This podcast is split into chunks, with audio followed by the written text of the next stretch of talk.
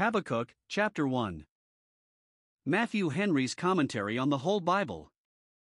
An exposition, with practical observations, of the book of the prophet Habakkuk. Chapter 1.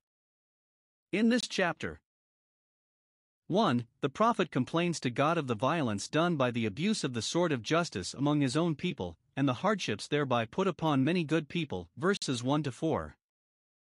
2. God by him foretells the punishment of that abuse of power by the sword of war, and the desolations which the army of the Chaldeans should make upon them. Verses 5 to 11.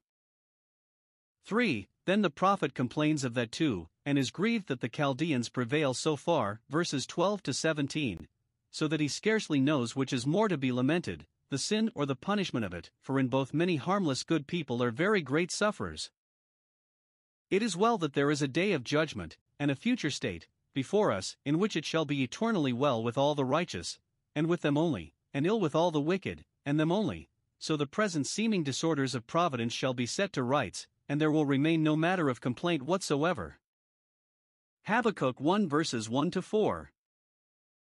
We are told no more in the title of this book, which we have, verse 1, than that the penman was a prophet, a man divinely inspired and commissioned, which is enough, if that be so, we need not ask concerning his tribe or family, or the place of his birth, and that the book itself is the burden which he saw, he was as sure of the truth of it as if he had seen it with his bodily eyes already accomplished. Here in these verses, the prophet sadly laments the iniquity of the times, as one sensibly touched with grief for the lamentable decay of religion and righteousness. It is a very melancholy complaint which he here makes to God. 1. That no man could call what he had his own, but in defiance of the most sacred laws of property and equity, he that had power on his side had what he had a mind to, though he had no right on his side. The land was full of violence, as the old world was. Genesis 6 verse 11.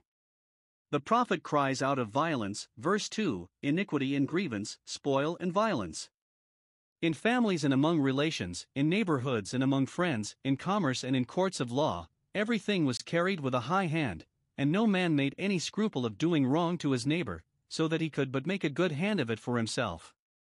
It does not appear that the prophet himself had any great wrong done him, in losing times it fared best with those that had nothing to lose, but it grieved him to see other people wronged, and he could not but mingle his tears with those of the oppressed. Note, doing wrong to harmless people, as it is an iniquity in itself, so it is a great grievance to all that are concerned for God's Jerusalem, who sigh and cry for abominations of this kind. He complains, verse 4, that the wicked doth compass about the righteous. One honest man, one honest cause, shall have enemies besetting it on every side, many wicked men in confederacy against it, run it down, nay, one wicked man, for it is singular, with so many various arts of mischief sets upon a righteous man that he perfectly besets him. 2. That the kingdom was broken into parties and factions that were continually biting and devouring one another. This is a lamentation to all the sons of peace. There are that raise up strife and contention, verse 3, that foment divisions, widen breaches, incense men against one another, and sow discord among brethren, by doing the work of him that is the accuser of the brethren. Strifes and contentions that have been laid asleep, and begun to be forgotten, they awake, and industriously raise up again, and blow up the sparks that were hidden under the embers. And if blessed are the peacemakers, cursed are such peacebreakers, that make parties, and so make mischief that spreads further and lasts longer than they can imagine. It is sad to see bad men warming their hands at those flames which are devouring all that is good in a nation, and stirring up the fire too. 3. That the torrent of violence and strife ran so strongly as to bid defiance to the restraints and regulations of laws and the administration of justice. Verse 4. Because God did not appear against them, nobody else would, therefore the law is slacked, is silent, it breathes not, its pulse beats not, so, it is said, the word signifies, it intermits, and judgment does not go forth as it should, no cognizance is taken of those crimes, no justice done upon the criminals, nay, wrong judgment proceeds. If appeals be made to the courts of equity, the righteous shall be condemned and the wicked justified, so that the remedy proves the worst disease. The legislative power takes no care to supply the deficiencies of the law for the obviating of those growing threatening mischiefs, the executive power takes no care to answer the good intentions of the laws that are made. The stream of justice is dried up by violence, and has not its free course. For, that all this was open and public, and impudently avowed, it was barefaced. The prophet complains that this iniquity was shown him, he beheld it which way soever he turned his eyes, nor could he look off it, spoiling and violence are before me. Note, the abounding of wickedness in a nation is a very great eyesore to good people, and, if they did not see it, they could not believe it to be so bad as it is. Solomon often complains of the vexation of this kind which he saw under the sun, and the prophet would therefore gladly turn hermit, that he might not see it. Jeremiah 9 verse 2. But then we must needs go out of the world, which therefore we should long to do, that we may remove to that world where holiness and love reign eternally, and no spoiling and violence shall be before us. 5. That he complained of this to God, but could not obtain a redress of those grievances. Lord, says he, why dost thou show me iniquity? Why hast thou cast my lot in a time and place when and where it is to be seen, and why do I continue to sojourn in Meshech and Kedar? I cry to thee of this violence, I cry aloud, I have cried long, but thou wilt not hear, thou wilt not save, thou dost not take vengeance on the oppressors, nor do justice to the oppressed, as if thy arm were shortened or thy ear heavy. When God seems to connive at the wickedness of the wicked, nay, and to countenance it, by suffering them to prosper in their wickedness, it shocks the faith of good men, and proves a sore temptation to them to say, We have cleansed our hearts in vain. Psalm 73 verse 13 and hardens those in their impiety who say, God has forsaken the earth. We must not think it strange if wickedness be suffered to prevail far and prosper long. God has reasons, and we are sure they are good reasons, both for the reprieves of bad men and the rebukes of good men, and therefore, though we plead with him, and humbly expostulate concerning his judgments, yet we must say, He is wise, and righteous, and good in all, and must believe the day will come, though it may be long deferred, when the cry of sin will be heard against those that do wrong and the cry of prayer for those that suffer it. Habakkuk 1 verses 5 to 11.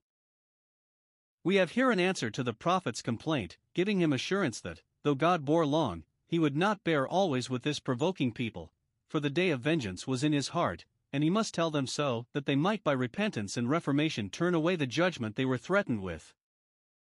1. The preamble to the sentence is very awful. Verse 5 Behold, you among the heathen, and regard.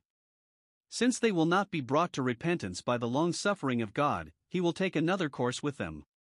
No resentments are so keen, so deep, as those of abused patience. The Lord will inflict upon them 1. A public punishment, which shall be beheld and regarded among the heathen, which the neighboring nations shall take notice of and stand amazed at. See Deuteronomy 29 verses 24 and 25. This will aggravate the desolations of Israel, that they will thereby be made a spectacle to the world. 2. An amazing punishment, so strange and surprising, and so much out of the common road of providence, that it shall not be paralleled among the heathen, shall be sorer and heavier than what God has usually inflicted upon the nations that know Him not, nay, it shall not be credited even by those that had the prediction of it from God before it comes, or the report of it from those that were eyewitnesses of it when it comes. You will not believe it, though it be told you, it will be thought. Incredible that so many judgments should combine in one, and every circumstance so strangely concur to enforce and aggravate it, that so great and potent a nation should be so reduced and broken, and that God should deal so severely with a people that had been taken into the bond of the covenant, and that he had done so much for. The punishment of God's professing people cannot, but be the astonishment of all about them. 3. A speedy punishment. I will work a work in your days, now quickly, this generation shall not pass till the judgment threatened be accomplished. The sins of former days shall be reckoned for in your days, for now the measure of the iniquity is full. Matthew 23 verse 36. For it shall be a punishment in which much of the hand of God shall appear, it shall be a work of his own working, so that all who see it shall say, This is the Lord's doing, and it will be found a fearful thing to fall into his hands. Woe to those whom he takes to task. 5. It shall be such a punishment as will typify the destruction to be brought upon the despisers of Christ and his gospel, for to that these words are applied Acts 13 verse 41 Behold, you despisers, and wonder, and perish. The ruin of Jerusalem by the Chaldeans for their idolatry was a figure of their ruin by the Romans for rejecting Christ and his gospel, and it is a very marvelous thing, and almost incredible. Is there not a strange punishment to the workers of iniquity? 2. The sentence itself is very dreadful and particular. Verse 6 Lo, I raise up the Chaldeans.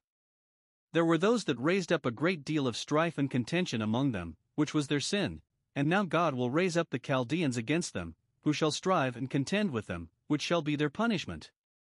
Note, when God's professing people quarrel among themselves, snarl at, and devour one another, it is just with God to bring the common enemy upon them, that shall make peace by making a universal devastation. The contending parties in Jerusalem were inveterate one against another, when the Romans came and took away their place and nation. The Chaldeans shall be the instruments of the destruction threatened, and, though themselves acting unrighteously, they shall execute the righteousness of the Lord and punish the unrighteousness of Israel. Now, here we have 1. A description of the people that shall be raised up against Israel, to be a scourge to them. 1. They are a bitter and hasty nation, cruel and fierce, and what they do is done with violence and fury. They are precipitate in their counsels, vehement in their passions, and push on with resolution in their enterprises. They show no mercy and they spare no pains. Miserable is the case of those that are given up into the hand of these cruel ones. 2. They are strong, and therefore formidable, and such as there is no standing before, and yet no fleeing from. Verse 7 They are terrible and dreadful, famed for the gallant troops they bring into the field. Verse 8 Their horses are swifter than leopards to charge and pursue, and more fierce than the evening wolves, and wolves are observed to be the most ravenous towards the evening, after they have been kept hungry all day, waiting for the darkness under the protection of which all the beasts of the forest creep forth. Psalm 104 verse 20. Their squadrons of horse shall be very numerous, their horsemen shall spread themselves a great way, for they shall come from far, from all parts of their own country, and shall be dispersed into all parts of the country they invade, to plunder it, and enrich themselves with the spoil of it. And in making speed to spoil, they shall hasten to the prey, as those, Isaiah 8 verse 1, margin, for they shall fly as the eagle towards the earth when she hastens to eat and strikes at the prey she has an eye upon. 3. Their own will is a law to them, and, in the fierceness of their pursuits, they will not be governed by any laws of humanity, equity, or honor, their judgment and their dignity shall proceed of themselves. Verse 7. Appetite and passion rule them, and not reason nor conscience. Their principle is, quicquid libet, licet my will is my law. And sic volo, sic jubeo, stat pro ration voluntas this is my wish, this is my command, it shall be done because I choose it. What favor can be hoped for from such an enemy? Note, those who have been unjust and unmerciful, among whom the law is slacked, and judgment doth not go forth, will justly be paid in their own coin and fall into the hands of those who will deal unjustly and unmercifully with them. 2. A prophecy of the terrible execution that shall be made by this terrible nation. They shall march through the breadth of the earth, so it may be read, for in a little time the Chaldean forces subdued all the nations in those parts, so that they seem to have conquered the world, they overran Asia and part of Africa. Or, through the breadth of the land of Israel, which was wholly laid waste by them. It is here foretold 1. That they shall seize all as their own that they can lay their hands on. They shall come to possess the dwelling places that are not theirs, which they have no right to, but that which their sword gives them. 2. That they shall push on the war with all possible vigor, they shall all come for violence. Verse 9 Not to determine any disputed right by the sword, but right or wrong, to enrich themselves with the spoil. Their faces shall sup up as the east wind, their very countenances shall be so fierce and frightful that a look will serve to make them masters of all they have a mind to, so that they shall swallow up all, as the east wind nips and blasts the buds and flowers. Their faces shall look towards the east, so some read it, they shall still have an eye to their own country, which lay eastward from Judea, and all the spoil they seize they shall remit thither. 3. That they shall take a vast number of prisoners, and send them into Babylon. They shall gather the captivity as the sand for multitude, and shall never know when they have enough, as long as there are any more to be had. 4. That they shall make nothing of the opposition that is given to them. Verse 10. Do the distressed Jews depend upon their great men to make a stand, and with their wisdom and courage to give check to the victorious arms of the Chaldeans? Alas! They will make nothing of them. They shall scoff, he shall, so it is in the original, meaning Nebuchadnezzar, who being puffed up with his successes, shall scoff, at the kings and commanders of the forces that think to make head against him, and the princes shall be a scorn to them, so unequal a match shall they appear to be. Do they depend upon their garrisons and fortified towns? He shall deride every stronghold, for to him it shall be weak, and he shall heap dust, and take it, a little soil, thrown up for ramparts, shall serve to give him all the advantage against them that he can desire, he shall make but a jest of them, and a sport of taking them. 5. By all this he shall be puffed up with an intolerable pride, which shall be his destruction. Verse 11 Then shall his mind change for the worse. The spirit both of the people and of the king shall grow more haughty and insolent. Those that will not be content with their own rights will not be content when they have made themselves masters of other people's rights too, but as the condition rises, the mind rises too. This victorious king shall pass over all the bounds of reason, equity, and modesty, and break through all their bonds, and thereby he shall offend, shall make God his enemy, and so prepare ruin for himself by imputing this his power to his God, whereas he had it from the God of Israel. Bel and Nebo were the gods of the Chaldeans, and to them they gave the glory of their successes. They were hardened in their idolatry, and blasphemously argued that because they had conquered Israel, their gods were too strong for the God of Israel. Note, it is a great offense, and the common offense of proud people, to take that glory to ourselves, or to give it to gods of our own making, which is due to the living and true God only. These closing words of the sentence give a glimpse of comfort to the afflicted people of God. It is to be hoped that they will change their minds, and grow better, and ripen for deliverance, and they did so. However, their enemies will change their minds, and grow worse, and ripen for destruction, which will inevitably come in God's due time, for a haughty spirit, lifted up against God, goes before a fall. Habakkuk 1 verses 12 to 17. The prophet, having received of the Lord that which he was to deliver to the people, now turns to God, and again addresses himself to him for the ease of his own mind under the burden which he saw. And still he is full of complaints. If he look about him, he sees nothing but violence done by Israel, if he look before him, he sees nothing but violence done against Israel, and it is hard to say which is the more melancholy sight. His thoughts of both he pours out before the Lord. It is our duty to be affected both with the iniquities and with the calamities of the Church of God and of the times and places wherein we live, but we must take heed lest we grow peevish in our resentments and carry them too far, so as to entertain any hard thoughts of God, or lose the comfort of our communion with Him. The world is bad, and always was so, and will be so, it is out of our power to mend it, but we are sure that God governs the world, and will bring glory to Himself out of all, and therefore we must resolve to make the best of it, must be ourselves better, and long for the better world. The prospect of the prevalence of the Chaldeans drives the prophet to his knees, and he takes the liberty to plead with God concerning it. In his plea, we may observe 1. The truths which he lays down, which he resolves to abide by, and with which he endeavors to comfort himself and his friends, under the growing threatening power of the Chaldeans, and they will furnish us with pleasing considerations for our support in the like case. 1. However it be, yet God is the Lord our God, and our Holy One. The victorious Chaldeans impute their power to their idols, but we are taught to tell them that the God of Israel is the true God, the living God. Jeremiah 10 verses 10 and 11. 1. He is Jehovah, the fountain of all being, power, and perfection. Our rock is not as theirs. 2. He is my God. He speaks in the people's name. Every Israelite may say, He is mine. Though we are thus sore broken, and all this has come upon us, yet have we not forgotten the name of our God, nor quitted our relation to Him, yet have we not disowned Him, nor hath He disowned us. Psalm 44 verse 17. We are an offending people, He is an offended God, yet He is ours, and we will not entertain any hard thoughts of Him, nor of His service for all this. 3. He is my Holy One. This intimates that the prophet loved God as a holy God, loved him for the sake of his holiness. He is mine because he is a holy one, and therefore he will be my sanctifier and my Saviour, because he is my holy one. Men are unholy, but my God is holy. 2. Our God is from everlasting. This he pleads with him Art thou not from everlasting, O Lord my God? It is matter of great and continual comfort to God's people, under the troubles of this present life, that their God is from everlasting.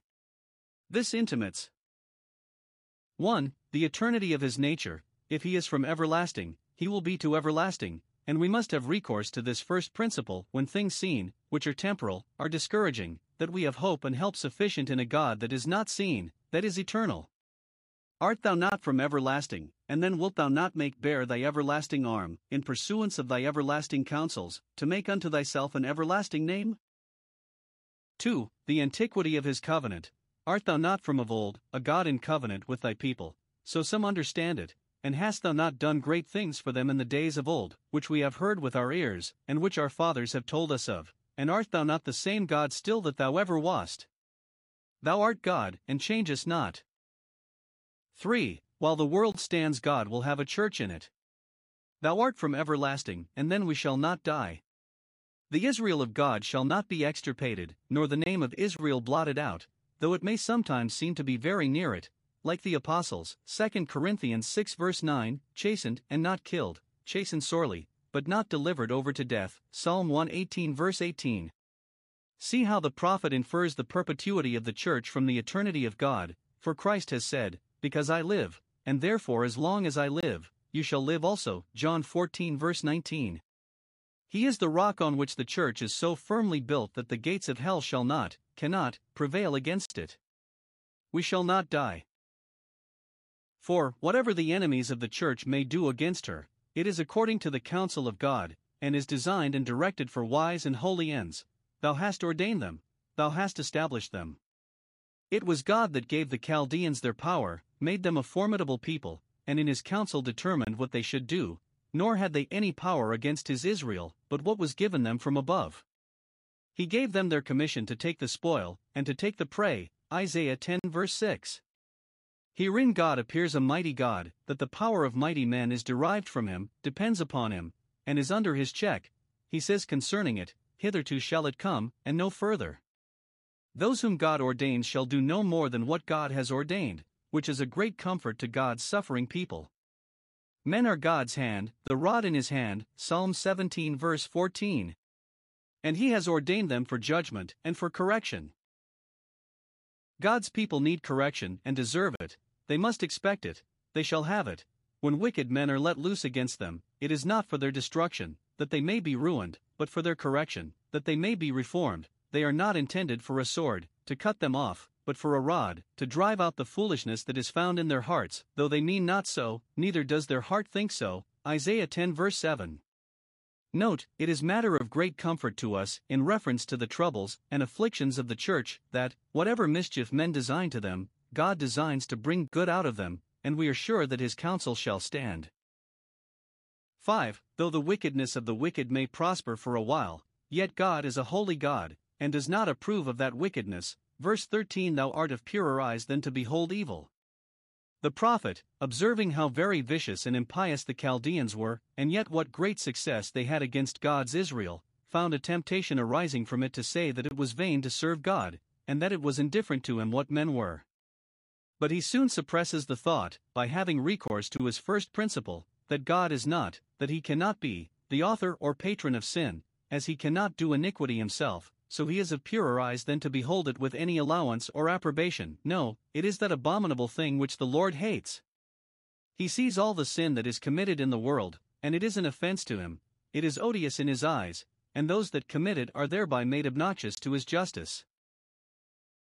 There is in the nature of God an antipathy to those dispositions and practices that are contrary to His holy law, and though an expedient is happily found out for His being reconciled to sinners, yet He never will, nor can, be reconciled to sin. And this principle we must resolve to abide by, though the dispensations of His providence may for a time, and in some instances, seem to be inconsistent with it. Note, God's connivance at sin must never be interpreted into a giving countenance to it, for he is not a God that has pleasure in wickedness. Psalm 5 verses 4 and 5. The iniquity which, it is here said, God does not look upon, may be meant especially of the mischief done to God's people by their persecutors, though God sees cause to permit it, yet he does not approve of it. So it agrees with that of Balaam, Numbers 23 verse 21. He has not beheld iniquity against Jacob, nor seen, with allowance, perverseness against Israel, which is very comfortable to the people of God, in their afflictions by the rage of men, that they cannot infer God's anger from it. Though the instruments of their trouble hate them, it does not therefore follow that God does, nay, he loves them, and it is in love that he corrects them. 2. The grievances he complains of and finds hard to reconcile with these truths. Since we are sure that thou art a holy God, why have atheists temptation given them to question whether thou art so or no? Wherefore lookest thou upon the Chaldeans that deal treacherously with thy people, and givest them success in their attempts upon us? Why dost thou suffer thy sworn enemies, who blaspheme thy name, to deal thus cruelly, thus perfidiously, with thy sworn subjects, who desire to fear thy name? What shall we say to this? This was a temptation to Job, chapter 21, verse 7, chapter 24, verse 1, to David, Psalm 73, verses 2 and 3, to Jeremiah, chapter 12, verses 1 and 2. 1. That God permitted sin, and was patient with the sinners. He looked upon them, he saw all their wicked doings and designs, and did not restrain nor punish them, but suffered them to speed in their purposes, to go on and prosper, and to carry all before them. Nay, his looking upon them intimates that he not only gave them no check or rebuke, but that he gave them encouragement and assistance, as if he smiled upon them and favored them. He held his tongue when they went on in their wicked courses, said nothing against them, gave no orders to stop them. These things thou hast done, and I kept silence. 2. That his patience was abused, and because sentence against these evil works and workers was not executed speedily, therefore their hearts were the more fully set in them to do evil. 1. They were false and deceitful, and there was no credit to be given them, nor any confidence to be put in them. They deal treacherously, under color of peace and friendship, they prosecute and execute the most mischievous designs, and make no conscience of their word in anything. 2. They hated and persecuted men because they were better than themselves, as Cain hated Abel because his own works were evil and his brother's righteous. The wicked devours the man that is more righteous than he, for that very reason, because he shames him. They have an ill will to the image of God, and therefore devour good men, because they bear that image. Though many of the Jews were as bad as the Chaldeans themselves, and worse, yet there were those among them that were much more righteous, and yet were devoured by them. 3. They made no more of killing men than of catching fish. The prophet complains that, Providence having delivered up the weaker to be prey to the stronger, they were, in effect, made as the fishes of the sea. Verse 14. So they had been among themselves, preying upon one another as the greater fishes do upon the less. Verse 3. And they were made so to the common enemy. They were as the creeping things, or swimming things, for the word is used for fish, Genesis 1 verse 20, that have no ruler over them, either to restrain them from devouring one another or to protect them from being devoured by their enemies. They are given up to the Chaldeans as fish to the fishermen. Those proud oppressors make no conscience of killing them, any more than men do of pulling fish out of the water, so small account do they make of human lives.